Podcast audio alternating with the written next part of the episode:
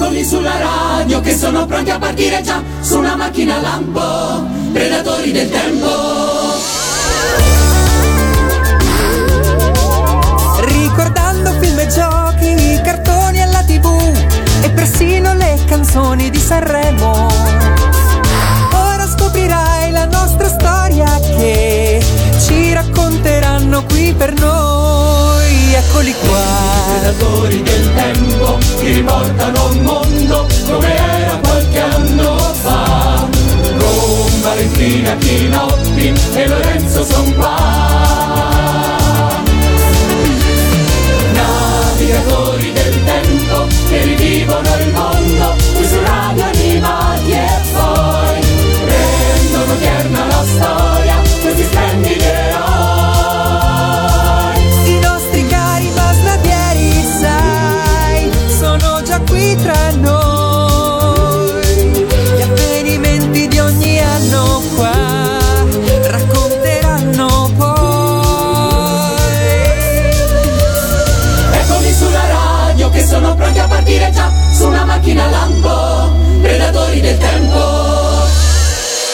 I Predatori del Tempo tornano su Radio Animati per portarvi a spasso nel tempo, ovviamente.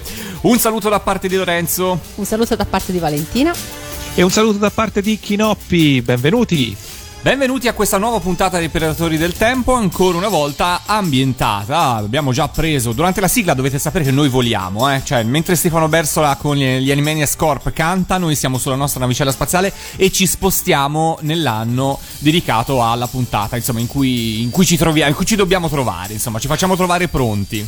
A parte io che sulla mia navicella in realtà rimango in quell'anno lì per tre settimane. Esatto, tu hai questo piccolo inconveniente, il dover restare lì più a lungo di noi, insomma. E, Co- come- certo, ma poi soprattutto, scusami, trovare una rete, questo è il problema. trovare una wifi funzionante. Eh beh, insomma, nel 1998 non era così facile. Eh no. Dicevamo appunto 1998, eh, abbiamo parlato già di diversi argomenti, ma non di tutti, tutti, tutti, tutti, tutti. Facciamo una piccola divagazione televisiva. Parliamo di due serie televisive che, sono, eh, che hanno debuttato negli Stati Uniti nel 1998. E le due serie in questione sono Will and Grace e Sex and the City. Che cosa accomuna le due serie? Beh, allora, prima di tutto la città di New York, perché entrambe si svolgono a New York. Ehm, e apparentemente, diciamo, eh, entrambe le serie sdoganano un po' una certa sfera sessuale. Will e Grace, quella della omosessualità, perché appunto Will, il protagonista, è un, eh, un- un avvocato dichiaratamente omosessuale che vive con la sua mh, così best friends eh, Grace lei è una redattrice eh, e insomma è una situation comedy molto divertente che poi andrà avanti per eh, tante stagioni eh, attualmente siamo a una fase di reboot di- della serie, eh, comunque 8 le stagioni eh, della prima, insomma della versione originale, poi la cosiddetta serie revival che ha già avuto due stagioni e avrà una terza che è già stata annunciata sarà quella conclusiva. Ehm, una serie che ha macinato premi perché ha- si è aggiudicata ben 18 Emmy Awards e ben 83 nomination eh, e debuttando nel 1998 ha insomma traghettato il pubblico televisivo eh, in fondo anche in ehm, in tanti anni anche di cambiamento di costume. Pensate che quando la serie eh, debuttò, eh, le critiche erano appunto, mh, insomma, non erano estremamente mh, così pronte ad accogliere la serie perché si pensava che in qualche modo sarebbe cas- mh, caduta facilmente nel cliché dei racconti eh, delle, storie, delle storie gay. In realtà, Will e Grace ehm, non, ca- non cadrà in questo errore e grazie a un cast secondo me molto molto forte resta una delle situation comedy che si- uno sia gay o etero poco conta perché è veramente una serie molto molto divertente l'avete mai vista? Eh, io purtroppo no, infatti volevo sapere, ma quando è arrivata in Italia? Non In Italia, 98? in Italia è arrivata, purtroppo è arrivata inizialmente su Telepiù, per cui è arrivata su canali a pagamento. Ma davvero? Eh, sì, è arrivata su Telepiù bianco, pensate un po' voi. Eh, Ma sì. me lo ricordo, cioè, quel breve periodo di tele più bianco e tele più Tele nero più con le nero, sì, grafiche, me lo con le ricordo grafiche orribili. Esatto. Dopodiché eh, è arrivata su Italia 1 in chiaro. Italia 1 insieme a Sky ha mandato diciamo tutte le, sta- tutte le stagioni. L'Italia è stata uno dei, dei paesi al mondo che ha trasmesso per intero la serie di, di Will e Grace. E devo dire che ehm, eh, una lancia va spezzata anche al cast di doppiaggio di Will Grace perché Will Grace secondo me è una serie che funziona molto molto bene perché i quattro attori protagonisti non a caso ognuno di loro ha vinto un Emmy eh, sono veramente bravi sono molto affiatati. E ti trovi magari a vedere un episodio e ti rendi conto solo alla fine che tutto l'episodio è ambientato in un solo eh, in una sola location, in un solo set. Eh, quindi per riuscire a divertire e non annoiare eh, per 21 minuti, per 20 minuti quanto dura un episodio senza mai cambiare location, bisogna essere veramente molto bravi. E una lancia va spezzata secondo me anche al cast di doppiatori da Francesco Prando a Francesca Fiorentini, Nanni Baldini e eh, un ricordo anche alla doppiatrice di Megan Mullalli, ovvero Karen Walker, la alcolizzata e drogata ricchissima della serie, che è stata doppiata inizialmente dalla bravissima Laura Latini ed è stata sostituita eh, poi nelle stagioni di, di, Revival da Roberta De Roberto che ha raccolto un'eredità non da poco. Ehm, dicevamo Will e Grace ma anche Sex and the City. Sex and the City invece eh, vede la, insomma, l'origine eh, della, della, serie è legata a un libro, a un romanzo per l'appunto, ehm, e la serie in questo caso fu ideata da uh, Darren Star, che era già stato il creatore di serie di successo come Beverly Hills 9210 e Melrose Place. Eh, Sex and the City è una serie che eh, diciamo, andrà avanti per sei stagioni, avrà un numero di episodi ehm, inferiore rispetto a Will e Grace. Anche Sex and the City è ambientata a New York York e forse ancora più di Will e Grace ha un legame fortissimo con questa città, eh, con l'ambientazione. Eh, Beh, già nel titolo. Non a caso. Ehm, è la prima serie che sdogana un eh, linguaggio, un, una, insomma, un parlare di sesso in maniera molto più disinvolta e soprattutto a farlo sono quattro donne, sono quattro, amici, quattro amiche che eh, Carrie, Samantha, Charlotte e Miranda che vivono la città e raccontano la propria vita eh, attraverso appunto anche la loro sfera intima e sessuale. Eh, diciamo rispetto a Will e Grace ha dei risvolti sentimentali e drammatici più accentuati, Will e Grace invece è proprio una classica comedy. Ehm, Sex and the City invece ha una trama, diciamo, un spazio un po' più, un po più di genere. Eh, è divertente ricordare che ehm, quando Sex and the City termina, ehm, Will e, in Will e Grace viene citato il fatto che Sex and the City terminerà e alcuni dei eh, Karen e Jack di Will e Grace sono disperati perché è la loro situ- situation comedy preferita. Per cui, per quanto fossero realizzate appunto da cast diversi, in qualche modo c'era un. un um, un legame fra, fra, queste due serie. Per cui eh, questo è quanto. Sex and the City l'avete visto voi? Cosa me lo chiede a fare io? No, no, ma infatti Valentina credo sia la cosa più distante da te. Eh, infatti. Però magari Will e Grace le... puoi vederlo. Eh sì, ma forse sì. Eh, che le sitcom non hanno mai fatto granché parte de della mia, della mia, vita, giusto quelle che davano negli anni 80 quando ero bambina. Ma, ma poi... guarda che secondo me in Will e Grace potresti ritrovare qualcosa di quel gusto è, è proprio, lì. Eh? Infatti questo è quello che hai detto, infatti mi ha fatto pensare proprio a altre cose più, più, datate. Sì, sì, sì, c'è qualcosa che recupera anche da, da secondo me, da situation comedy del, del, passato. E allora iniziamo così questa terza puntata nel 1998 di, dei Predatori del Tempo proprio con la sigla di Will e Grace. Il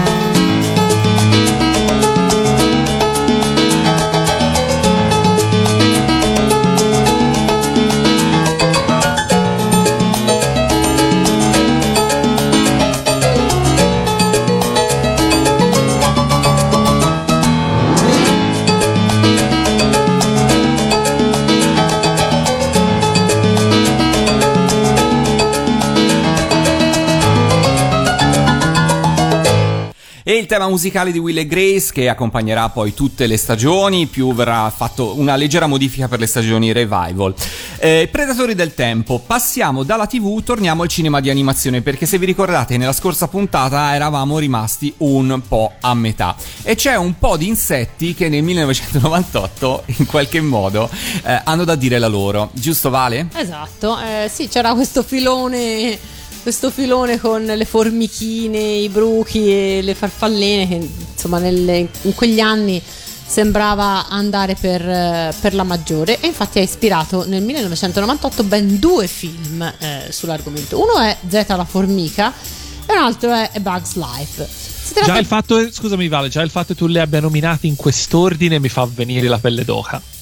Eh, Bisogna, tra i due bisogna sempre nominare prima Bugs Life perché c'è- ci sono diverse categorie di differenza tra i due film secondo me. Allora, cominciamo da- vai, vai pure avanti. A Bug's Life, perché è un, è un film mh, Pixar e quindi ha tutte le caratteristiche del, appunto, del cinema che in quel tempo la Pixar mh, eh, realizzava, voleva realizzare, quindi tecniche di animazione computerizzata ma eh, decisamente buone e perfezionate anche rispetto a eh, rispetto per esempio a Toy Story.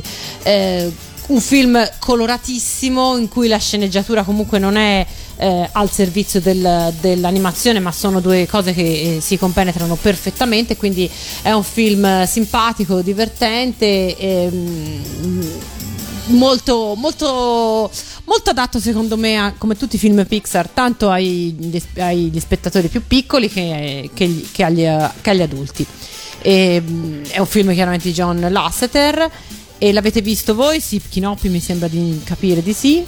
Sì. Sì. Io no. Sapete, non ho visto nessuno dei due. No, per quanto poi in realtà il cinema d'animazione lo seguissi anche, insomma, erano anni che andavo al cinema, però non, non so perché non Sì, mi è vabbè, capitato di vabbè, vederlo. vabbè, erano anni che andavo al cinema, vabbè. Erano anni che non andavo al cinema. Ah, ok. Ma anni, anni, anni. anni, anni, anni. Ah, io in realtà questo qui eh, ebbe comunque un discreto successo commerciale perché ricordo che non uscì in un momento, diciamo, tipico Io per ricordo per che mi chiesi, ma com'è possibile che eh, nello stesso anno arrivano due film praticamente Questo penso ce lo siamo chiesti tutti. uguali o comunque Eh. con un soggetto così particolarmente vicino? Eh, Ne, questo- ne avevamo, ne avevamo già parlato, avevamo già parlato citando non ricordo che cosa, però... Principe eh, d'Egitto. eh, non mi ricordo, però insomma fatto sta che la spiegazione è molto semplice, ovvero la DreamWorks che aveva realizzato in quell'anno Z la formica di cui andremo a parlare tra poco, ehm, era di fatto una società eh, fondata da zero eh, con i soldi di Spielberg. eh, Sono per- buoni tutti a fondare una società con i soldi di Spielberg. Esatto, con i soldi, esatto, coi soldi di, da una parte c'era Steven Spielberg, dall'altra Steve Jobs, se, se Esatto. proprio vogliamo metterla. Quindi, eh, comunque, eh, con i soldi di Spielberg proprio per. eh, per entrare in questo mondo dell'animazione tridimensionale che eh, effettivamente eh, si, veniva visto a quell'epoca come eh, la gallina dalle uova d'oro e non a torto visto come poi sono andate le cose.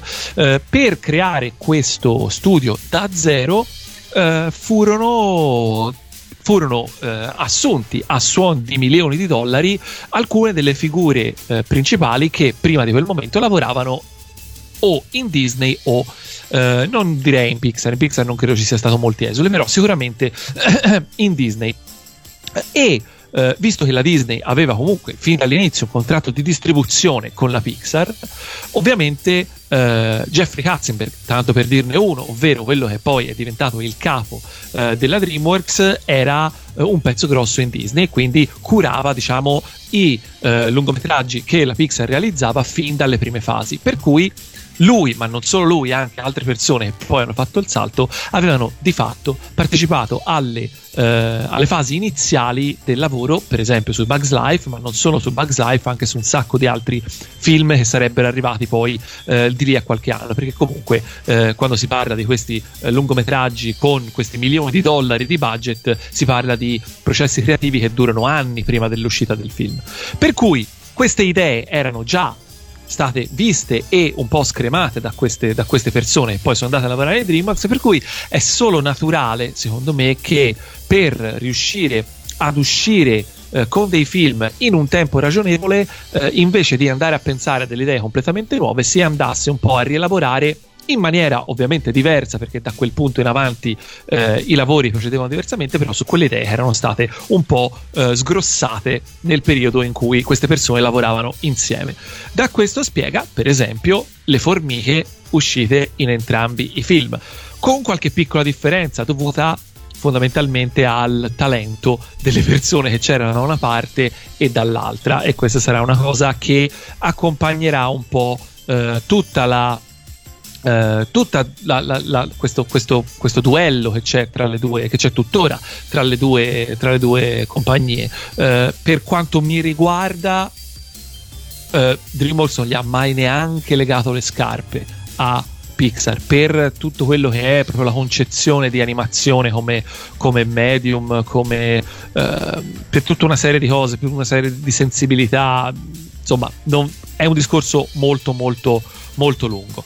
Eh, se proprio vogliamo aggiungere una piccola cosa che eh, secondo me fa Uh, scattare avanti adesso uh, Bugs Life, che comunque è un film assolutamente godibilissimo anche oggi, anche se ovviamente uh, tecnologicamente è invecchiato, perché insomma eravamo agli albori del, dei film in grafica 3D e quindi insomma dobbiamo concedergli un po' di, un po di ruggine.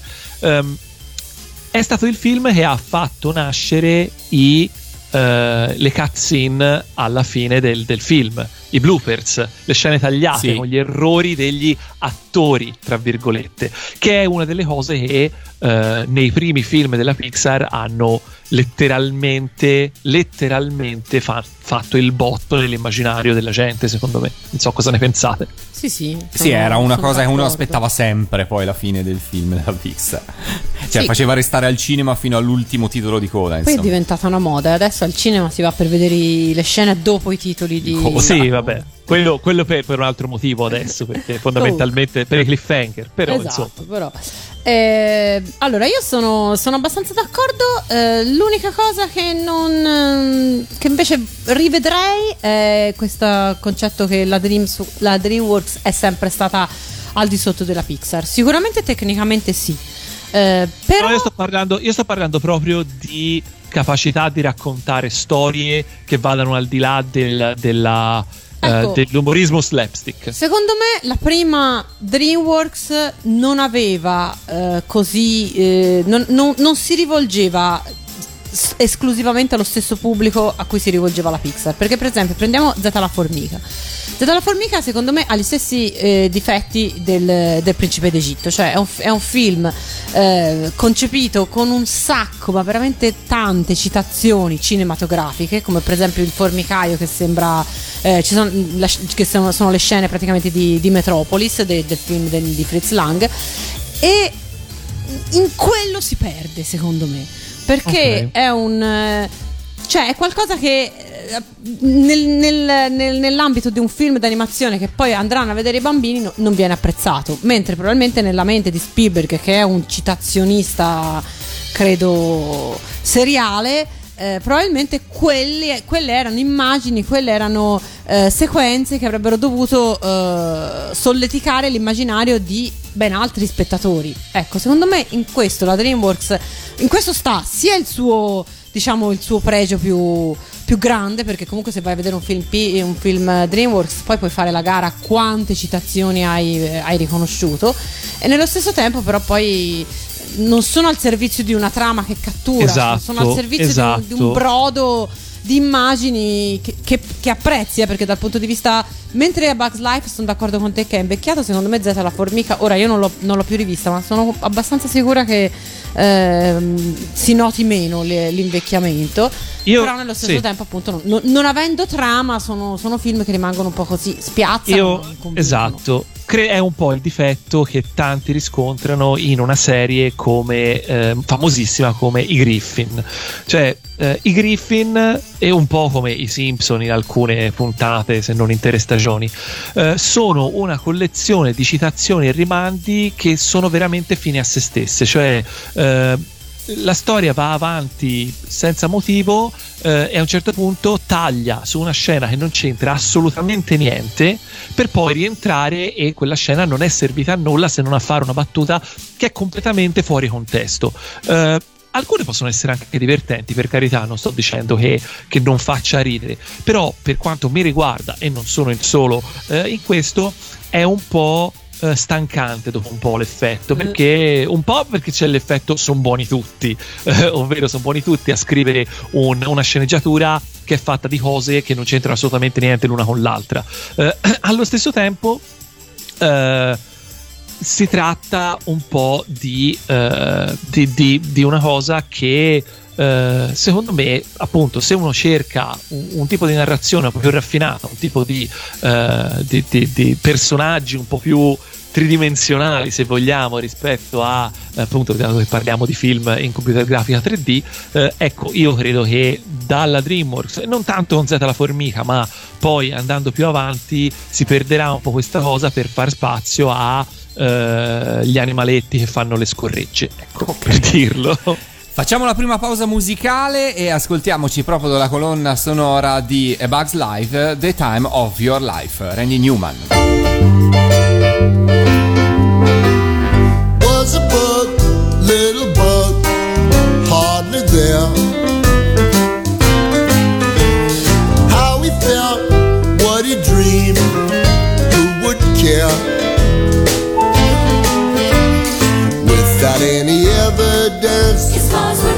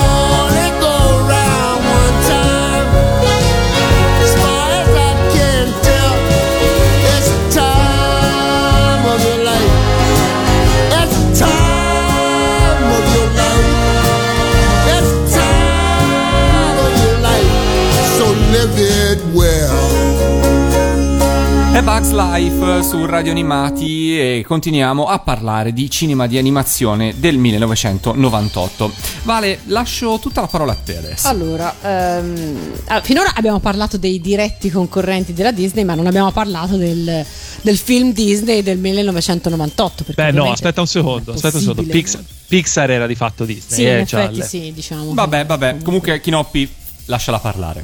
Vai. Allora, il film Disney del 1998 è Mulan. Mhm. Che voi avete visto, vero? Sì, Assolutamente Allora, sì. bene. Al cinema. Anch'io. Allora, Mulan racconta una storia eh, tratta da una leggenda cinese, eh, raccontata però in modo da adeguarsi ai gusti e alle aspettative del pubblico occidentale, in particolar modo oserei dire a quello americano. E in questo modo la leggenda cinese della ragazza che si finge uomo per sostituire il padre eh, nel servizio militare, quindi dando un esempio di pietà filiale ispirata ai principi del confucianesimo, diventa uno stereotipo abbastanza trito eh, sulle ragazze che, de- che possono fare qualsiasi cosa se si impegnano, se lo vogliono e, e quindi insomma ehm, già di suo eh, il, il messaggio principale viene stravolto e in qualche modo anche svuotato se, se vogliamo. E il film poi, almeno per quanto mi riguarda, ha veramente tanti difetti. Eh, cominciamo dal primo che eh, riguarda principalmente le- l'edizione italiana, ma penso ne abbiamo già parlato. Il doppiaggio che purtroppo secondo me non è all'altezza, non di tutti i personaggi, ma eh, di alcuni personaggi importanti, chiave, che vengono affidati all'epoca eh, a personaggi televisivi di, di- di- di successo all'epoca, perché però non, non sono doppiatori non- e quindi non rendono, non rendono giustizia al- alla recitazione, a quello che insomma dal, dal personaggio ci si, eh, ci si aspetta. Non so se voi vi ricordate il doppiaggio di Papi sul draghetto sì, del sì. Ecco, eh, sì. Purtroppo quello secondo me è un difetto, non da poco su un film d'animazione non- veramente incide tanto, eh. Io, vabbè, sarò controcorrente. A me Ti è è piaciuto? piaciuto. Beh. Cioè, a me Enrico Papi su eh, il, il draghetto è piaciuto. E ti dico che quando sono andato al cinema e già sapevo che ci sarebbe stato lui, l'ho visto con mille pregiudizi. Però devo dire. Io invece non sapevo neanche che, che voce avesse e l'ho Io l'ho, scoperto trova- lì. io l'ho trovato, cioè l'ho trovato adatto al personaggio. A me è piaciuto, però Chinoppi. Chinoppi. Allora, io devo ammettere che non ricordo assolutamente niente del doppiaggio. No, pensavo dicessi l'ho visto in inglese. No, eh, anche perché eh, è un film che dopo averlo visto quella volta al cinema non mi ha fatto assolutamente voglia Come di rivederlo strano, una seconda un film volta. così avvincente. Allora, allora, io non credo di essere così negativo come Valentina sul, sul film in sé per sé. Devo dire che è stato quello eh, che ehm, forse mi ha fatto mettere un po', almeno per qualche tempo, eh, un, eh, un chiodo, insomma, una croce sui classici Disney. E meno male non sei stato negativo, eh. Cioè, Diciamo, no, perché nel senso, eh, da lì in avanti, eh, diciamo, mettiamola così. Dopo Mulan, io ho, eh, non sono assolutamente andato a vedere Tarzan. Ho, vis- ho recuperato Fantasia 2000 qualche tempo dopo, proprio per la eh, curiosità dell'operazione, ma lasciamo perdere. Ehm, Le folle d'imperatore l'ho recuperato dopo su, e devo ammettere invece quello ha avuto bene. E poi in realtà credo che il vero, il vero problema fosse stato poi Atlantis nel 2001, che lì è stato davvero arrivederci e grazie. Eh, detto questo, ehm, sì, Mulan secondo me, boh, c'è, c'è chi ancora lo, c'è chi lo considera un classico vero, per me è un film comunque decisamente minore. eh, sono d'accordo. io dissento proprio, ma proprio in maniera totale. Cioè, il problema voi. di Mulan è che ehm, non- al di là del fatto che ha dei bellissimi disegni, quello sì, ma quello in realtà è, abbastanza, abbastanza scontato insomma in un film, in un film Disney. Però secondo me eh, Mulan è un film noioso perché non ha niente di nuovo, veramente niente. Ma, Ed è il insomma- film in cui secondo me viene Allora, ho raccolto volta- un po' di curiosità su Mulan. Vai. Allora, Mulan è la prima eroina Disney, o principessa se la volete chiamare così, che è ad essere mancina. Vabbè. Vabbè, Non è, nata, Scusa, non, è nata, eh. non è nata da una famiglia nobile Quindi non è una e non sposa il principe alla fine. Quindi è una, Eh, raccontare è una, è una protagonista di un film che non ha queste caratteristiche. vabbè, ma non è che doveva essere Eh, obbligatorio. capito, vai è quello il fatto. Cioè, il fatto è che viene, viene- viene presa ad esempio di una serie di, di- di ovvietà. È la prima Quindi, protagonista a non cantare una canzone d'amore per il suo eroe o principe. Vabbè, Tra poi- l'altro, vorrei aprire una piccola parentesi. C'è una canzone bellissima in Mulan, che è la canzone che poi diventa eh, la, la title, eh, la title track, che purtroppo in italiano non è stata tradotta tutta. Ma è, è una canzone bellissima e purtroppo la versione italiana, ahimè, ne taglia una parte. Vabbè, finisco. Allora, è la prima protagonista a non cantare una canzone d'amore, l'abbiamo detto. La prima protagonista femminile Disney ad essere visibilmente e fisicamente ferita in- durante, un, eh, durante il film. Quindi non Ah. conta la bella Mulan ha il più alto numero di uccisioni sullo schermo di qualsiasi, persona- di qualsiasi altro film Disney, inclusi i cattivi, perché durante la battaglia sulle montagne se ne vedono oltre 2000 e se ne salvano in 6. Ed è il primo Sì, film ma fuori- Disney- muoiono- Sì, ma muoiono fuori si- schermo. Esatto, mica si vedono massacrati. Beh, però cap- si capisce. Vabbè. Vabbè, Si capisce. sono stati eliminati. Esatto, sono stati fatti sparire. Ehm, è il primo film Disney in cui si parla apertamente di guerra. Mulan è la prima principessa Disney a essere vista nei suoi indumenti intimi e la terza ad essere vista nuda. I primi due furono Ariel e Cenerentola. Ah. Ok, quindi no, guarda, no, allora io devo dire, a me Mulan è proprio piaciuto. È piaciuto è, piaciu- è piaciuta la trama, mi è piaciuto il fatto che Disney si fosse staccato un po' dalle classiche eh, dai classici finali un po' scontati. Eh, io lo trovo un film, anzi, eh, l'ho trovato molto più piacevole di tante altre cose.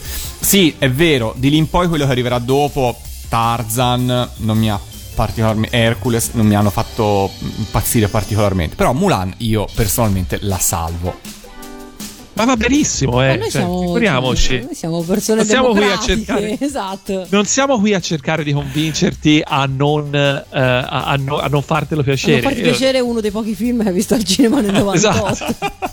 Ascol- Quindi capisco anche il tuo essere un po' sulla difensiva, eh. ascoltiamo eh, uno l'ho visto uno lo però Eh. dipende. ascoltiamocela la colonna sonora di Mulan con il brano Farò di te un uomo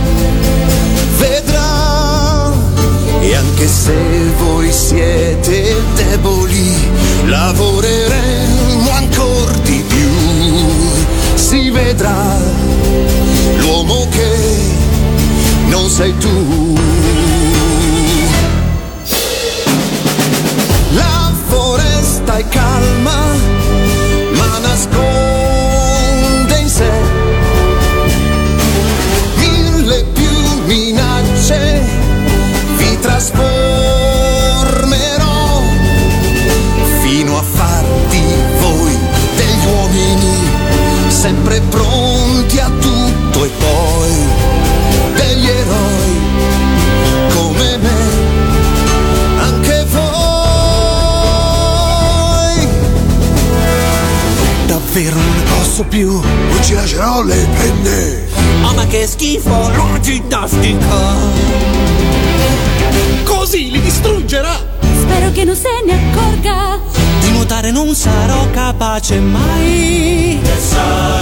Veloce come veloce il vento, un uomo vero senza timori, potente come un vulcano attivo, quell'uomo sarai che adesso non sei tu. Manca poco tempo, gli uni ormai son qui sopravviverete, spero ma non so, io combatterò, servi più, l'uomo che cerco io, non sei tu. Veloce come veloce il vento. Un uomo vero senza timori Potente come un vulcano attivo. Quell'uomo sarai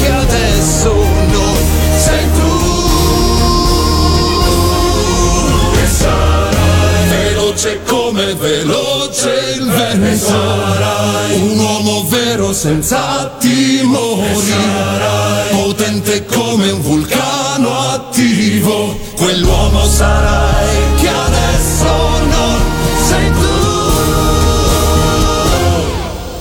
Mulan su Radio Animati Predatori del Tempo, il film preferito da Valentina e Chinopi. Ci sono altri due film di animazione prima di cambiare argomento che vale la pena citare nel 1998, giusto Chinoppi?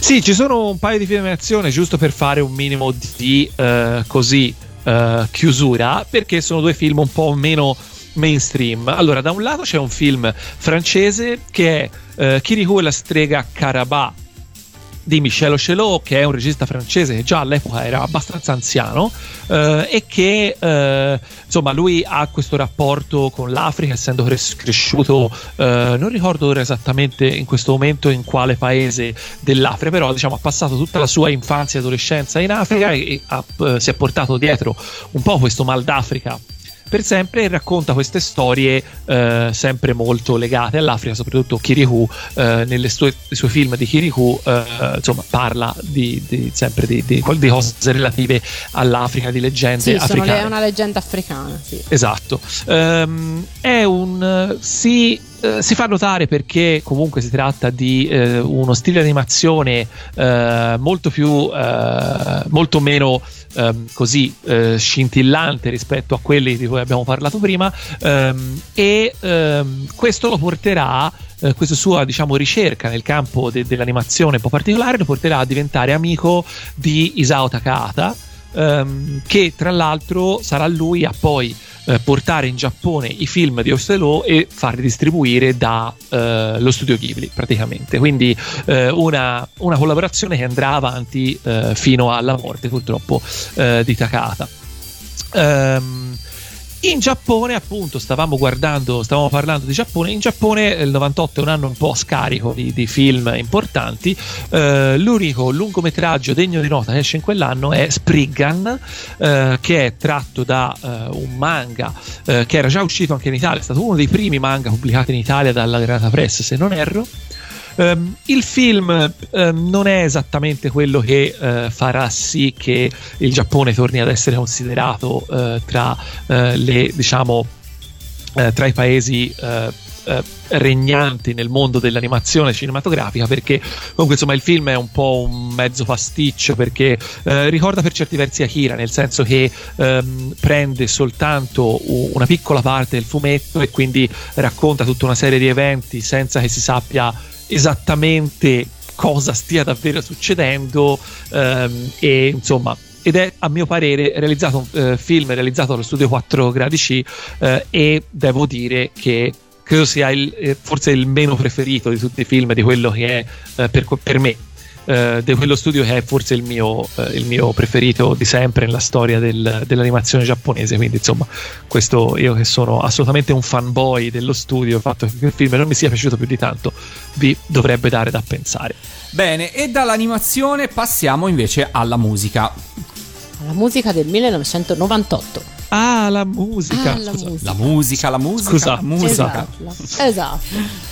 Eh, 1998 è un anno, è un anno particolare. Va- secondo me eh, la produzione discografica del 98 e del 99 ehm, è molto particolare perché sicuramente nel 99 ne dovremo riparlare in modo molto più approfondito, ma fondamentalmente sono gli anni in cui eh, si segnalano dei successi discografici veramente importanti, veramente notevoli, soprattutto per quanto riguarda il pop, comunque il, il genere che oggi definiamo mainstream.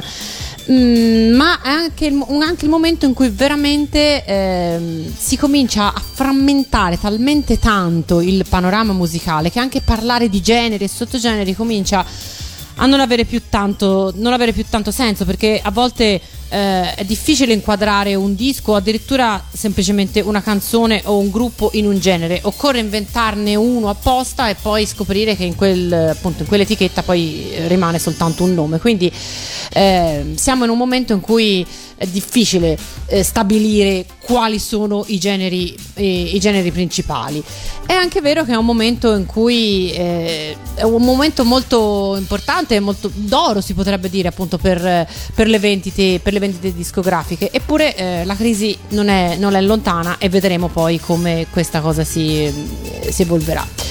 Eh, per quanto riguarda appunto i titoli principali del, del 98. Sicuramente ehm, eh, bisogna ricordare il- l'anno in cui appunto Manu Chao eh, lascia i Mano Negra e eh, pubblica Clandestino, che è uno dei dischi più, eh, più apprezzati del- dell'anno. Poi eh, è l'anno in cui in Italia iniziano la loro collaborazione Mina e Celentano, anche questo disco dalle vendite decisamente, decisamente buone.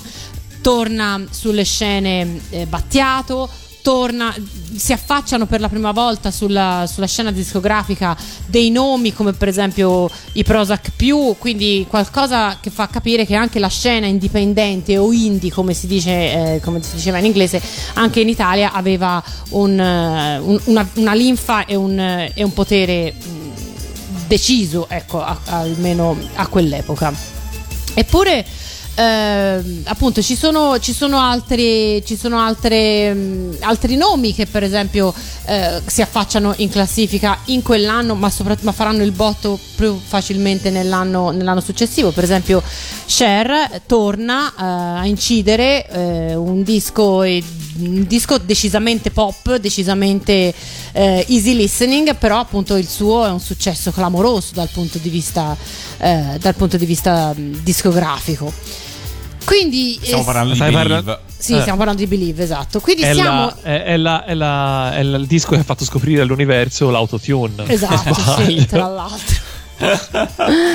Eh, siamo quindi in un momento decisamente, decisamente particolare e quindi piuttosto che fare l'elenco dei vari, dei vari dischi, dei vari, dei vari autori, io credo che insomma, questo sia un panorama che dovrebbe, dovrebbe rendere più o meno eh, l'idea. Voi cosa, cosa ne pensate? Vi ricordate del 1998 questa cosa? Cioè, to- vi torna quello che ho detto? Sì, sì, è vero, diciamo, erano a- gli ultimi anni di fasti della discografia, poi arriva- arriva- arriverà, diciamo, l'MP3, diciamocela così. Sì, esatto, ma ne parleremo, Ma ne ne parleremo. Ehm, diciamo, arriverà da un punto di vista non di scoperta, ma quanto di diffusione, diciamola così. Ehm, sì, c'è un po' di tutto, diciamo che sono anni in cui si bilancia bene sia la musica italiana che col- con la musica straniera, basta scorrere le classifiche per vedere appunto eh, sia dei grandi classici da Mina e Celentano come hai citato, ma anche Renato Zero e Vasco Rossi e Zucchero, ma arrivano nella top 10 degli album più venduti dell'anno anche eh, gli U2, Backstreet Boys, Celine Dion e gli Aqua, per cui c'è una buona, diciamo, eh, come dire, mm, mix fra eh, i vari, eh, fra i- il genere italiano e, e quello straniero. La dance continua a fare, la- la- a fare, avere una fetta importantissima per quanto riguarda invece il mercato dei singoli, qui si parla di CD singoli ormai assolutamente o di dischi mix.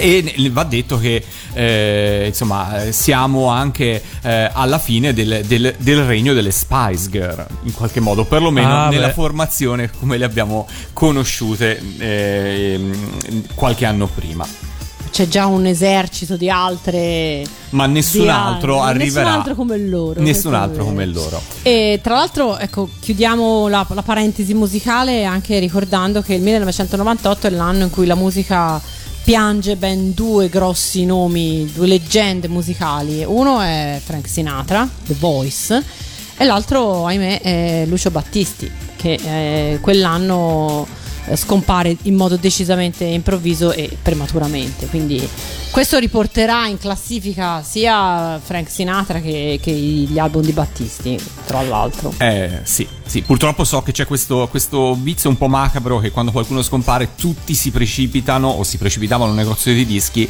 a comprare gli- i dischi di quell'artista come se fino a un momento prima non gliene fregasse niente.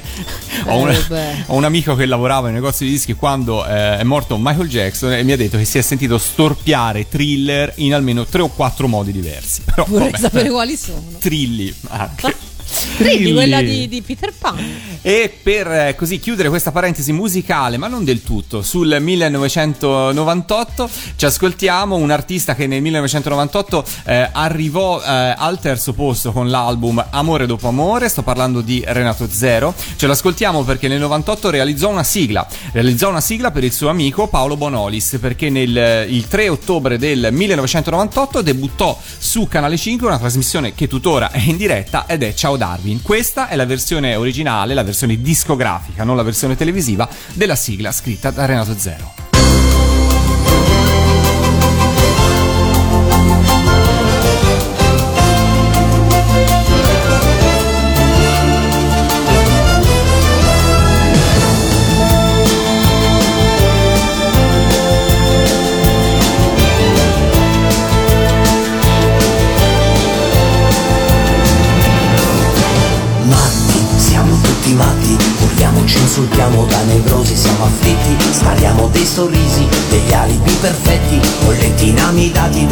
Dai trascorsi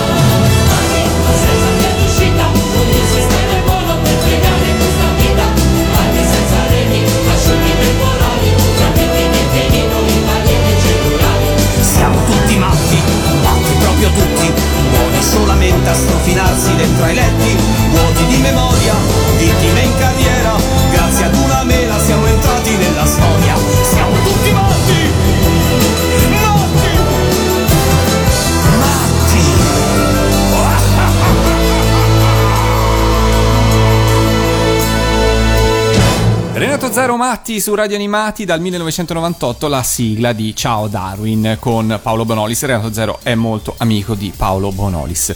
Ehm, dobbiamo far partire una sigletta, dobbiamo far partire una sigletta perché eh, Sì. non era l'unica Oh. cosa che Sì, sì, accadeva sì, nell'ottobre del 98, anche se purtroppo, vabbè, ma intanto sigletta. Ed ora, signore e signori, vi presentiamo l'angolo di ottobre!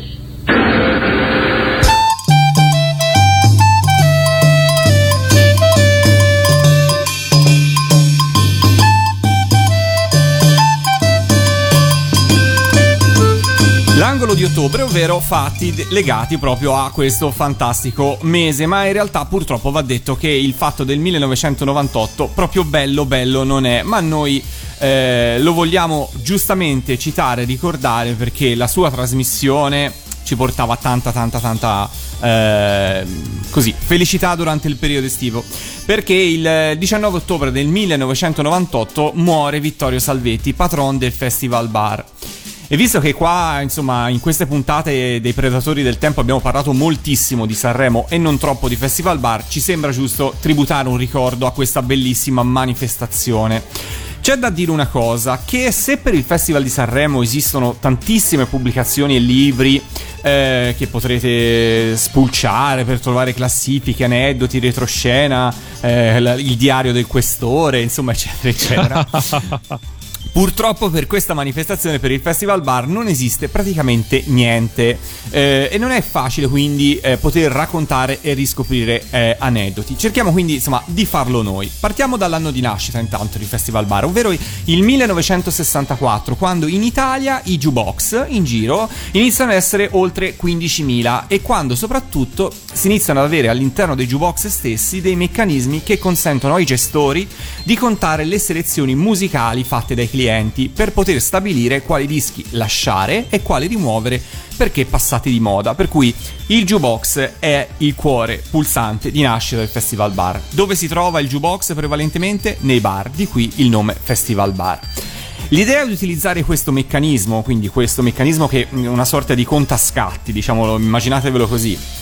Eh, quindi una, una specie di eh, rotella meccanica che gira e avanza leggermente ogni volta che viene fatto scelto un pezzo. Quindi l'idea di utilizzare questo meccanismo anche come primo vero metodo di giuria popolare fu alla base eh, della idea geniale di Vittorio Salvetti. E se ancora oggi una canzone di successo si utilizza il termine la più gettonata, lo si deve proprio ad un neologismo nato con il Festival Bar.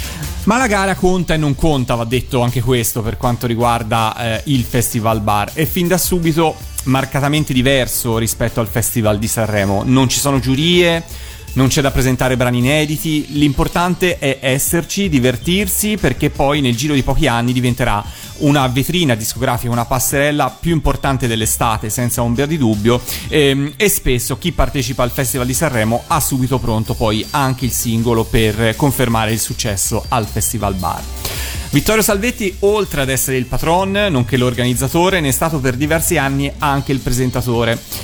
C'è da dire che in qualsiasi libro di biografia di artisti, di personaggi dello spettacolo si parla di lui, si parla sempre di un uomo bonario, dotato di una grande gentilezza di altri tempi e soprattutto un grande intuito un grande fiuto nel saper eh, riconoscere quelli che sarebbero stati i successi eh, dell'estate, appunto da avere assolutamente in gara, eh, spesso anche attraverso la categoria disco verde, che era un po' diciamo le nuove proposte del, del Festival Bar, diciamo paragonabile un po' ai giovani di Sanremo.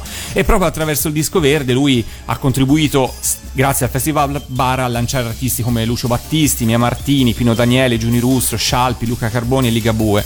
Ehm, Festival Bar però non nasce con la TV, arriverà in TV solo nel 1968 e lo farà sul secondo canale della RAI, quello che conosciamo oggi come RAI 2, dove ci resterà fino al 1993 anno in cui sbarcherà su Canale 5 e troverà in Claudio Cecchetto il nuovo conduttore per buona parte degli anni 80. Negli anni 70 eh, Salvetti comunque ehm, vuole sperimentare eh, tante altre cose e eh, con l'avvento anche della TV inizia ehm, a, come dire, a, a voler fare delle prove. Delle più- una delle più curiose è proprio del 1970 quando decide di eh, inserire nei 30.000 jukebox distribuiti in, eh, sul territorio italiano, vedete che nel giro di pochi anni quanto sono, di quanto sono cresciuti, anche dei dischi di musica classica. Nel 1970 esplode un po' la, la moda eh, pop della musica classica e pensate che l'esperimento fu a suo modo un successo perché l'andante concerto per due mandolini di Vivaldi riuscirà persino a entrare in classifica di vendita in Italia su supporto 45 giri, ovviamente una riduzione, immagino io non so quanto dura, ma insomma posso immaginare. Nel 75 altra svolta importante perché noi tutti siamo abituati in qualche modo a legare il Festival Bar all'Arena di Verona, ma pensate che ci arriverà solamente nel 1975 quando si sposterà dall'altopiano d'Asiago, dove è nato, per arrivare all'Arena di Verona anche per contenere il crescente pubblico dal vivo che la manifestazione ormai cattura. La nuova location servirà anche da trampolino, insomma da, da cornice per riuscire a invitare anche tanti ospiti internazionali, e soprattutto in voga in quel periodo, ai Chicago, Santana, Julio Iglesias e anche i Bee Gees. S- Grazie anche alla location dell'Arena di Verona, dal 1978 il Festival Bar inizierà a sfruttare anche eh, quello spazio per avere ogni anno una sorta di mini concerto, quindi di special guest che non si, si limiterà a partecipare alla gara e a cantare un brano, ma avrà proprio uno spazio suo, una sorta di concerto. E nel 1978 il primo ad avere questo spazio sarà Antonello Venditti, proseguendo poi Lucio Dalla l'anno successivo. Con lo sbarco, lo abbiamo detto prima, su Fininvest nel 1983 Festival Bar diventa un festival itinerante a puntate, 12 per l'esattezza, per un totale di 25 ore di musica in tv. Esplode e vince il Festival Bar del 1993, 1983, scusatemi, Vasco Rossi con Bollicine, nello stesso anno in cui si era piazzato all'ultimo posto di Sanremo con Vita Spericolata. E anche questo, eh, come dire, eh, forte contrasto demarca molto eh, il- la differenza fra Sanremo e Festival Bar, che insomma piano piano si farà sempre più marcata. Gli artisti dei giovani che piacciono ai giovani sono e vincono soprattutto il Festival Bar. Il concerto di quell'anno è affidato all'Urid, mentre la sigla della trasmissione è Vamos alla playa dei Righiera, che arrivano alla vittoria però nel 1985 con L'estate sta finendo. Nel 1986 inizia, ahimè, un lento e inesorabile declino dei supporti a 45 giri e sancirà infatti anche la nascita di un altro premio all'interno del Festival Bar, ovvero quello del 33 giri dell'estate, quindi non si andrà più a premiare solamente il singolo, ma si premieranno anche l'album. E quell'anno il premio se lo aggiudicherà Eros Ramazzotti. E in questo caso va d'accordo anche col Festival di Sanremo, visto che se l'era aggiudicato nello stesso anno. Anche il meccanismo di gara inizia a subire piccole variazioni perché eh, si inizierà ad affiancare al conteggio di jukebox anche quello dei passaggi radiofonici e televisivi. Con il 1989 il passaggio da Canale 5 a Italia 1 eh, conferma in qualche modo di voler continuare a inseguire un target estremamente giovane e inizieranno però anche a diminuire piano piano il numero delle puntate. Nel corso degli anni 90 infatti il Festival Bar andrà in onda dalla fine di maggio sino a luglio per poi fare una pausa per tutto il mese di agosto e tornare poi ovviamente con l'attesissima eh, finale all'Arena di Verona. Ehm, nel 1985 la manifestazione arriverà a sfondare i 5 milioni di telespettatori ed uno share sopra il 20%. E per il decennio degli anni 90 vanno ricordati come altri presentatori sicuramente Amadeus e Federica Panicucci, a quali poi si affiancheranno Fiorello ed Alessia Marcuzzi per gli anni 2000. Arriviamo quindi al 1998 l'anno di questa puntata dei Predatori del Tempo, l'anno in cui Festival Bar torna finalmente all'Arena di Verona per la finale, dopo che per tanti anni, eh, per varie polemiche e burocrazie, eh, lo avevano insomma tenuto lontano da quella che indubbiamente insomma resta la location più iconica e riconosciuta per Festival Bar. Ehm, è, un- è anche l'anno, il 1998, della nascita delle compilation rossa e blu, che resteranno un marchio di fabbrica sino al 2008, quando saranno pubblicate nonostante la manifestazione venga cancellata per motivi ancora abbastanza misteriosi all'ultimo minuto, per cui eh, nel, nel 2008, dieci anni dopo, usciranno solo le compilation, non- il- la, la manifestazione non andrà in onda e da lì in poi non andrà più in onda. L'edizione del 1998 vede Vasco Rossi come vincitore assoluto che ritirerà il premio proprio dalle mani di Vittorio Salvetti, visibilmente affaticato ma saldamente al comando della sua creatura più bella, Festival Bar. Va ricordato che Vittorio Salvetti è stato per anni anche patron del Festival di Sanremo, ha inventato al- altre manifestazioni, negli anni 80 la più famosa era Azzurro, che si svolgeva al Petruzzelli di Bari, un po' prima di Festival Bar nella primavera. Andrea Salvetti, eh, il figlio di Vittorio, porterà avanti la manifestazione fino al 2007, come abbiamo detto, ma va detto che il cambiamento dei tempi del mercato discografico e anche della TV non, questo non lo hanno aiutato in questo difficile compito. Cosa ricordate del Festival Bar? Eh, tante cose. Io mi ricordo appunto le. soprattutto mi ricordo le degli anni 90 perché chiaramente ero più grande quindi le potevo. Le potevo seguire. Mi ricordo anche le famose compilation eh, colorate, rossa e blu. Vero, verissimo. Io non ne riuscivo mai ad avere tutte e due. Ne avevo Eh, una, anche ne perché avevo costavano un una. patrimonio. Eh, costavano un patrimonio, costavano tantissimo. Perché comunque poi insomma racchiudevano veramente tutta l'estate dentro, per cui insomma c'era di tutto dentro. Io per me era un appuntamento immancabile, mettevo via i soldi per l'acquisto perché erano assolutamente da avere. E tu Chinoppi? Allora, io ricordo. Sì, ricordo l'estate, ovviamente. L'estate era Festival Bar perché comunque lo guardavo in televisione quando ero eh, più giovincello, sicuramente, eh, quando ero meno snob musicalmente, mettiamola in questo modo. Ehm, e sì, ricordo l'estate, ricordo che era comunque una manifestazione piacevole già da eh, quando ero insomma più, più, più bimbetto, che comunque seguivo anche il Festival di Sanremo in un certo modo, però eh, preferivo di gran lunga il Festival Bar perché era più giovane, più scoppiettante, più, più allegro, più, estivo, mi ricordava il mare, mi ricordava eh, insomma, dai. eh, Festival Bar sì, assolutamente. A parte poi, non so se l'ho già raccontato, forse sì, una puntata precedente. eh, a parte poi quando qualche anno dopo rispetto al 1998, non molti, perché insomma non durerà poi più tantissimo il Festival Bar, credo. Ehm, andai a vederlo live a Firenze, eh, che poi diventò itinerante il festival bar, andai a vederlo live a Firenze e fu un'enorme delusione perché eh, tutti gli artisti ovviamente erano in playback, ma non solo, eh, erano a un volume talmente basso che era quasi, che era quasi difficile sentire la musica sopra al chiacchiericcio delle persone, quindi eh, esperienza veramente molto negativa. E io invece ti posso dire che per motivi di lavoro invece sono stato nel backstage del Festival Bar nel 2003. Eh, e beh, insomma, la- eh, conservo il mio pass artist con eh, un, un- un bel ricordo. Ecco, sono, è, una, è una di quelle cose che insomma sono contento di aver fatto eh, in quegli anni lì. E, mm, anche lì, ovviamente, il Festival Bar era prevalentemente una trasmissione televisiva, per cui era tutto in funzione delle registrazioni per la TV, per cui eh, pause, poi si riprendeva, poi fate adesso un applauso, insomma, era abbastanza artefatto da vedere dal vivo, era più divertente di Sì. TV, senza ombra di dubbio. E allora per eh, così tornerà Festival Bar? Difficilmente secondo me. Io credo di no, perché in qualche modo eh, un certo mondo televisivo si è, ehm, si è chiuso. E forse da un certo punto di vista vi dirò meglio così, meglio eh, ricordarci ricordo, meglio finire alla grande che finire in miseria, no? In qualche modo, per cui Però Meglio così. Chiudiamo questo spazio legato al Festival Bar con, abbiamo detto prima, una delle sigle di Festival Bar. Visto che dobbiamo volare in estate anche se siamo in altre stagioni, facciamo un salto nell'estate del 1984 con Irigheira.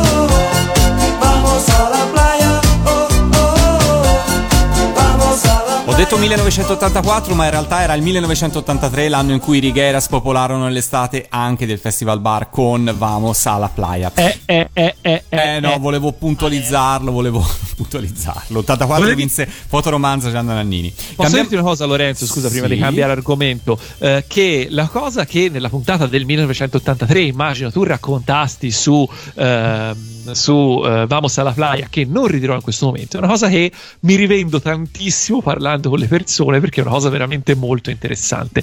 Non vi diciamo cos'era questa curiosità su Vamos alla Playa perché eh, potete andare a risentirvi le puntate sul nostro canale YouTube, o sbaglio. Lo potete andare a riascoltare andando su www.radioanimati.it così siete Esatto. certi di trovare tutto. Giusto, è vero. Cambiamo argomento. Cambiamo argomento. Eh. Siamo stati bambini anche noi e nel va? 1998 non lo eravamo più, ma la domanda è quanti giocattoli di plastica avevate? Vabbè, tutto di bene. plastica. Tutto era di cioè, plastica, tutto tutto, era di era in. Aspetta, aspetta, i robottoni vecchio stampo non erano, erano di, di, metallo. plastica, era metallo presso fuso, esatto.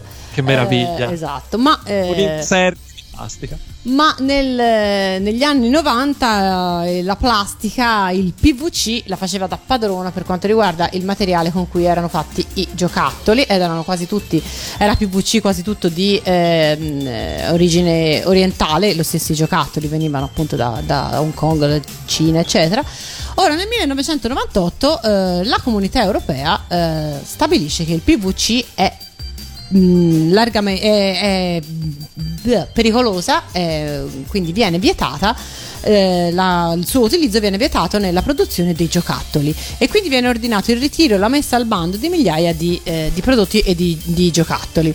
Io devo essere sincera, ehm, ero grande, quindi la cosa mi ha abbastanza non posso dire che, che la cosa mi abbia, mi abbia turbato, però parlando con qualcuno che era molto più giovane eh, all'epoca, eh, sembra che questa cosa abbia mandato nel panico più di un, eh, più di un bambino che, a cui veniva, a quanto, a quanto ho capito, eh, fatto balenare da- davanti agli occhi lo sparacchio del tuo giocattolo preferito, non lo vedrai più perché è di plastica cancerogena e verrà, eh, verrà distrutto. O Quindi- se no, muori. e se non muori. Quindi mi immagino, io questa cosa l'ho scoperta appunto per, per caso, ma sarà... Se, al- se all'ascolto ci fosse qualcuno che ricorda... Vedi però l'evoluzione Che- dei che tempi. morto. Vedi l'evoluzione dei che tempi. ricorda questo momento della messa al bando del PVC per quanto riguarda i giocattoli, che ci fa sapere la sua... Allora, vedi l'evoluzione dei tempi. Negli anni 80 misero a bando i coloranti, quindi noi bambini negli anni 80 li abbiamo ingeriti direttamente certe cose. Direttamente. Negli anni 90 invece era rimasta intorno ai giocattoli e basta, per cui Esatto. non erano cose che di per sé ingerivi. Vabbè, Beh, no, aspetta, eh. Non è detto. per. Perché per quello che ne so io, tipo anche i ciucci per, per i, per i Per i bambini. erano fatti in PVC all'epoca, quindi insomma per darvi un'idea. Io posso dire una cosa che io no, da- da- si dice no, che se uno conservava per bene i giocattoli di quando era bambino, ora sarebbe seduto su una miniera d'oro. I miei erano tutti masticati, Sì, esatto. non l'avrei mai potuto rivendere. Andiamo avanti. Andiamo avanti perché il 1998, sempre rimanendo in tema di giocattoli, è l'anno in cui arriva eh, il Furby. Ve lo ricordate? Il Furby era un Signore. pupazzetto che parlava in modo abbastanza insopportabile.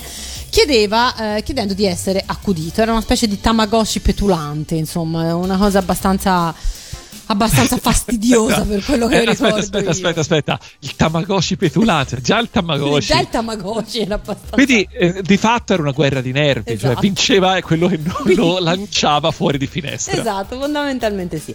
Però Furby aveva delle caratteristiche che merita ricordare. Intanto parlava una sua lingua, ma poteva imparare, eh, poteva impararne altre qualora eh, fosse stata prevista nella sua memoria computerizzata.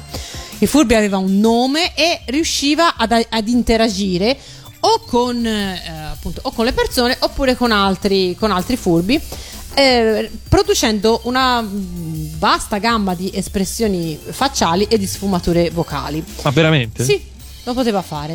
Eh, a lungo in realtà si è credu- lo si è creduto interattivo nel vero senso della parola, in realtà eh, erano, cioè, c'era una gamma ma era un catalogo insomma fondamentalmente, non, non- non ve- non- era un'intelligenza artificiale, eh, quindi non era veramente Certo. interattivo. Però ehm, era semplicemente un pupazzo molto costoso e ben, ben progettato. Però negli Stati Uniti questa faccenda del- dell'essere interattivo e quindi di avere una sua intelligenza ehm, si diffuse eh, come, come oggi la chiameremo fake news, come una vera e propria bufala, perché praticamente eh, si diffuse l'idea che il Furby potesse imparare e quindi il Dipartimento per la sicurezza interna, pensate un po', addirittura fu costretto a bandire la presenza del Furby dagli uffici, dagli uffici governativi.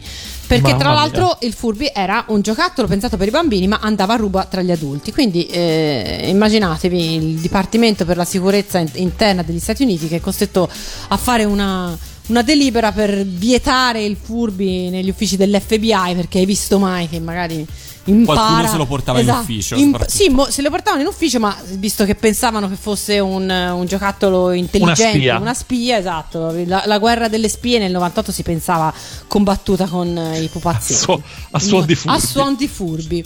Eh, immaginate. Tra l'altro, ehm, ancora oggi questa, questa storia, se la cercate, eh, ritorna, ritorna fuori.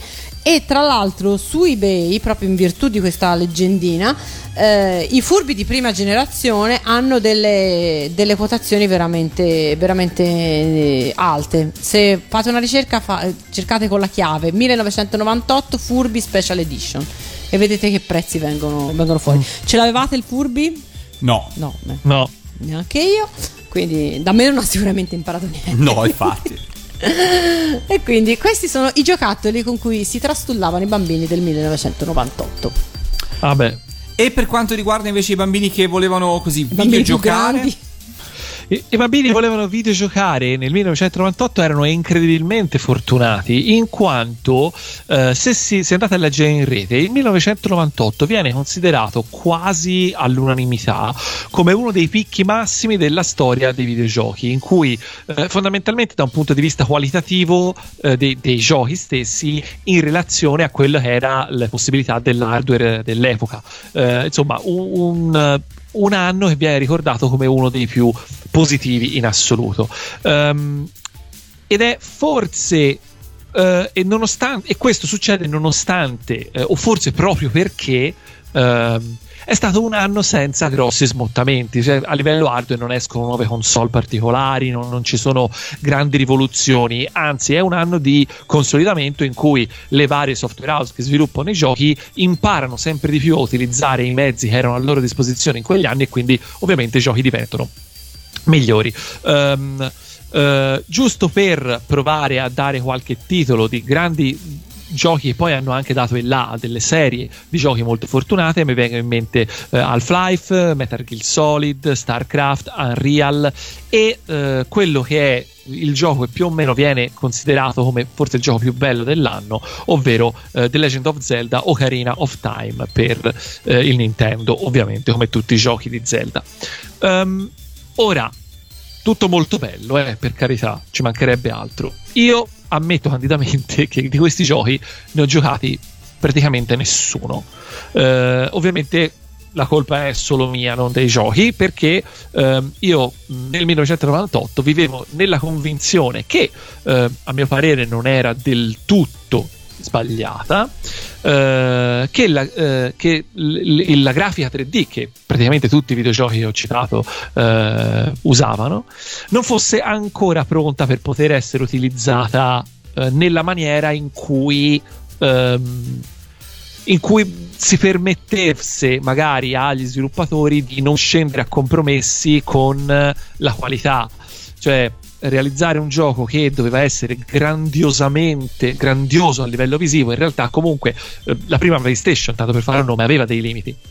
E quindi secondo me il risultato finale non giustificava mai la- la- la- il dispendio di energie che veniva fatto per realizzare questa grafica tridimensionale, specialmente, specialmente quando tali compromessi andavano a colpire quello che secondo me è, è sempre stato e sempre sarà l'aspetto principale di un qualsiasi gioco e videogioco, ovvero la giocabilità, la meccanica, la meccanica di gioco. Cioè, diciamocelo, eh, alcuni di questi giochi, non quelli che ho citato, ma molti altri, eh, erano solo grafica e poi il gioco in sé per sé era molto povero. Magari era anche bello da vedersi, parliamone.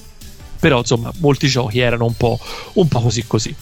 E ehm, col senno di poi devo dire che molti di questi giochi avrei forse dovuto giocarli. E tra questi c'è un gioco che, eh, che risulta poi storicamente molto importante in quanto è stata la prima avventura grafica eh, in grafica completamente 3D sviluppata dalla LucasArts, ovvero Grim Fandango. Ecco, vorrei sentire due parole da parte di Lorenzo, sono sicuro che questo gioco l'ha giocato, però io premetto una cosa, secondo me i pixel squadrati dei primi due Monkey Island rimangono molto più affascinanti da vedere che non i poligononi e i cilindri di, di Grim Fandango. Non lo so, la, pensi penso- diversamente? No, no, la penso come te. L'ho giocato, ce l'ho. eh, per- perché amavo tutti i giochi della LucasArts. eh, e amo tutti i giochi della LucasArts. La, la penso esattamente come te. Cioè, nel senso. Io mi chiedevo, sì, ok, ma chi, chi glielo ha chiesto di farle così? Cioè, Cioè, perché? Cosa- esatto. Cioè, che cosa- cioè, non è che io vivessi eh, male di vedere i miei fondi disegnati di Monkey Island. Sì, è vero, vedevi pixel, questo è indubbiamente vero. Ma chi se ne frega? Soprattutto su, secondo me, su certe tipologie di gioco, proprio come le avventure grafiche del resto. Ehm, quindi, boh, sì, la penso. no- non è fra i miei titoli preferiti Green Fandango, proprio per questo motivo. Perché vedere questo scheletrone gonfio che eh, sì, era fa- capivi che era appunto un vettorializzato e tutto, però bah, non, non se ne sentiva la necessità, ecco. Poi, poi, tra l'altro, tra l'altro, appunto, stiamo parlando, il personaggio è uno scheletro, quindi è una cosa che a farla in 3D anche adesso hanno dei problemi. Sì, esatto. Invece lì era praticamente un tizio che, che aveva preso un cartoncino Bristol nero, ci aveva disegnato un teschio sopra e poi se l'era arrotolato sulla testa. Praticamente, cioè, era una cosa che secondo me, e credo che questo sia stato un po'. Un, un po' il grande equivoco da una parte, però il- il, era giusto farlo, ovvero eh, un po' la stessa cosa era successa anche per l'animazione, cioè ehm, non era assolutamente vero che animazione tridimensionale o grafica tridimensionale bello e tutto ciò che era 2D brutto e o vecchio. Però è anche assolutamente vero che a livello di marketing ovviamente se un gioco in quegli anni lì usciva eh, in 2D partiva in ritardo rispetto ad altri perché insomma già da qualche tempo già dai tempi dei, dei- insomma non era che nel 98 i videogiochi in 3D erano appena arrivati c'erano già da qualche anno. Quindi ehm, sì cioè direi che secondo me eh, poi io, io l'avevo presa male, l'avevo presa sul personale, quindi per, ca- per carità, per carità.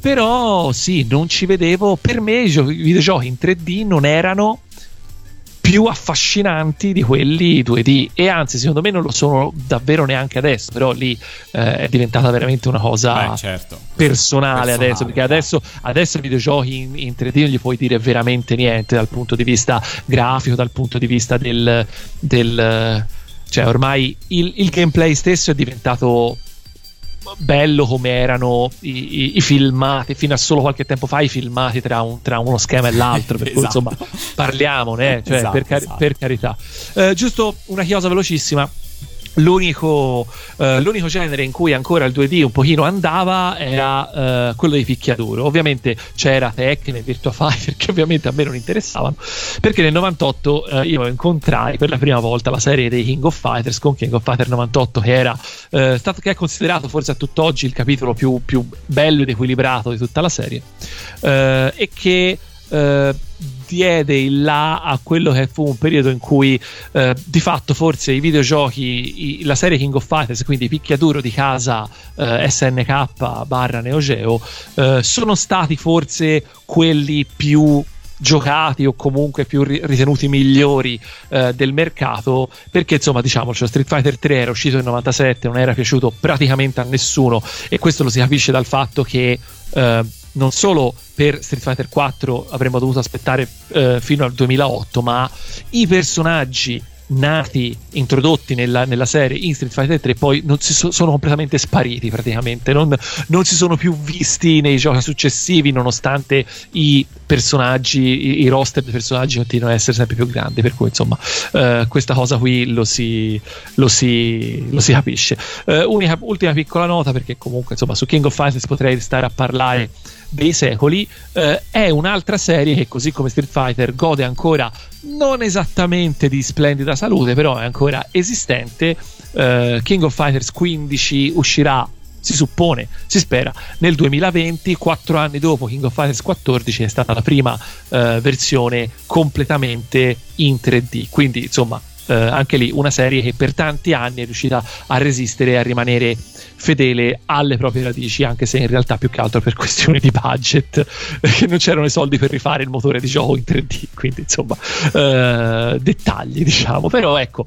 Questo eh, il 1998, eh, vacche magre per chi voleva la grafica 2D. E allora, visto che abbiamo parlato di giochi e poi abbiamo parlato di videogiochi per i bambini all'antica, che nel 1998 magari uscivano ancora e giocavano curiosando nei cortili del cuore. senti, Bello. senti che giro. Senti che. Bello. Beh, co- comunque nel 1998 Fivelandia c'era ancora, era Fivelandia 16, non voglio sbagliare, e questa era Cristina D'Avena. Non l'abbiamo ancora messa per, questo, per quest'annata, ce l'ascoltiamo adesso.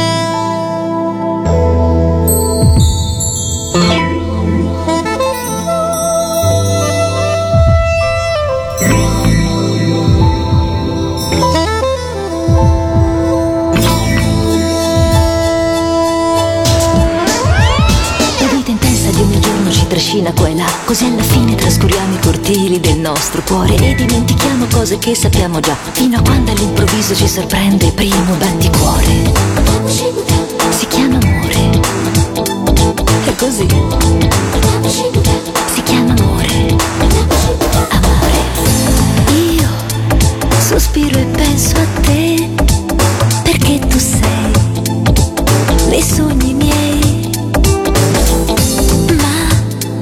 se poi sei qui con me, non riesco mai a dirti, sai, che io ti voglio bene.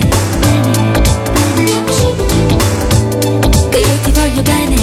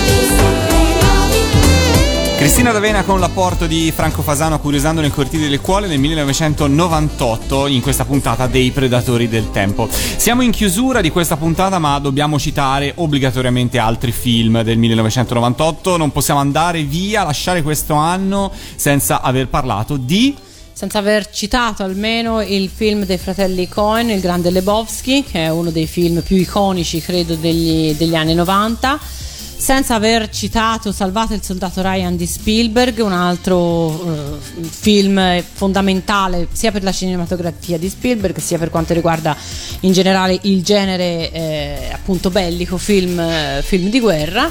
Tra l'altro, tra l'altro, scusa, posso dire eh, uno- un film di guerra che ho visto tra i poi e mi è piaciuto anche, anche se insomma, bello, insomma, tosto. Eh sì, è lento. è decisamente di impatto, sì, lento ma, ma di impatto. Sì. Per quanto riguarda invece ambiti più leggeri, citiamo Blade, il film, eh, uno dei primi, forse eh, tratto da, ehm, dai fumetti Marvel, un film realizzato a budget alto, quindi eh, anche se non, non- non esattamente un, eh, un capolavoro, comunque è un film eh, che segna un, eh, un passo importante per quanto riguarda poi eh, le avventure dei supereroi al cinema che domineranno poi da lì a, a poco.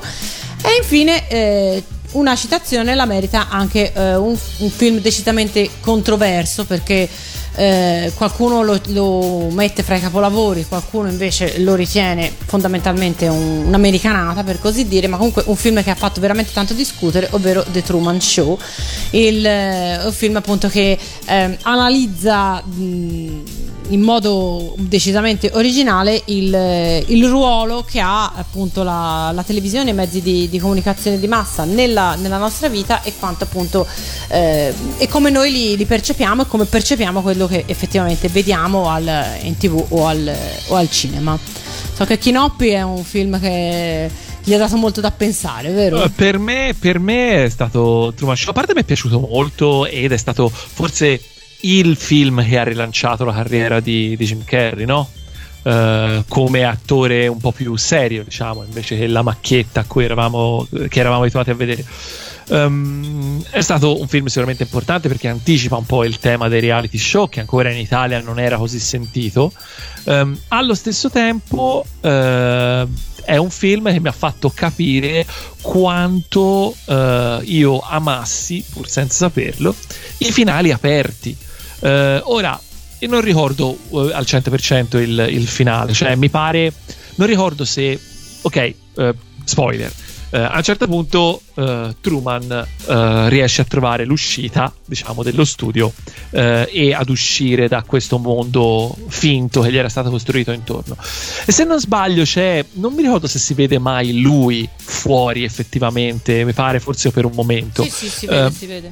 Si vede lui fuori per un momento, si vede gli altri personaggi che reagiscono, si vede insomma che, eh, che lui nel mondo fuori. E questa è una cosa che io ho trovato eh, abbastanza folle, nel senso che eh, per me, ehm, cioè lui che prende, apre la porticina dello studio ed esce, lì dovevano, doveva partire i titoli di coda. Assolutamente, non voglio vedere nient'altro, non voglio vedere le reazioni della gente, non voglio vedere la reazione sua, non voglio vedere nulla, perché quello è di fatto l'inizio di un'altra storia. Non mi interessa, la storia finisce con lui eh, che, che riesce ad uscire, basta.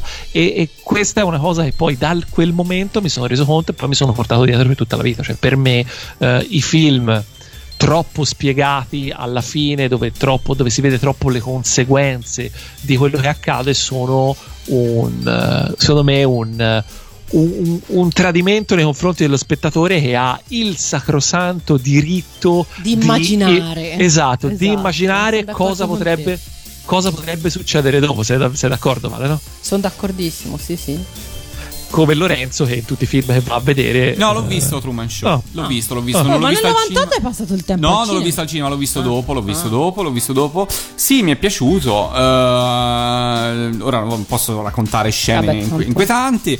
Eh, sì, condivido. No, no, nel senso. scene- Inquietanti? No, no, scene inquietanti no, però mi- la scena della barchetta che, si va, che va a largo il cielo, no? Che a un certo punto... Sì, sì. Ok, non volevo... Che comunque, insomma, mi, dava un- mi trasmetteva molto bene un po' una sensazione di claustrofobia, ecco. Sì, è questo- vero. Que- questo sì, ecco, Sì, sì, da questo sì. punto di vista. Abbiamo detto tutto? Eh sì. Abbiamo finito, nova- abbiamo finito anche questo 98? Eh sì. E allora chiudiamo qua, chiudiamo qua, ma ci ritroviamo eh, la prossima puntata per eh, così scalare la- così, tutto quello che c'è, La vetta del 99. la vetta del 99. Stiamo arrivando alla fine del secolo, del, del millennio, eh. Eh, sì, Incredibile. Attenzione. piano piano ci arriveremo. Come passa il tempo quando ci si diverte. Esatto. È tutto per questa puntata. Chiudiamo con un brano di Stefano Bersola, visto che il 98 in qualche modo è un po' il suo anno, visto che è l'anno anche di questa sigla che è Sun College. Un saluto da parte di Lorenzo. Un saluto da parte di Valentina. E un saluto da parte di Chinoppi. Alla prossima. Ciao. Ciao. Ciao ciao.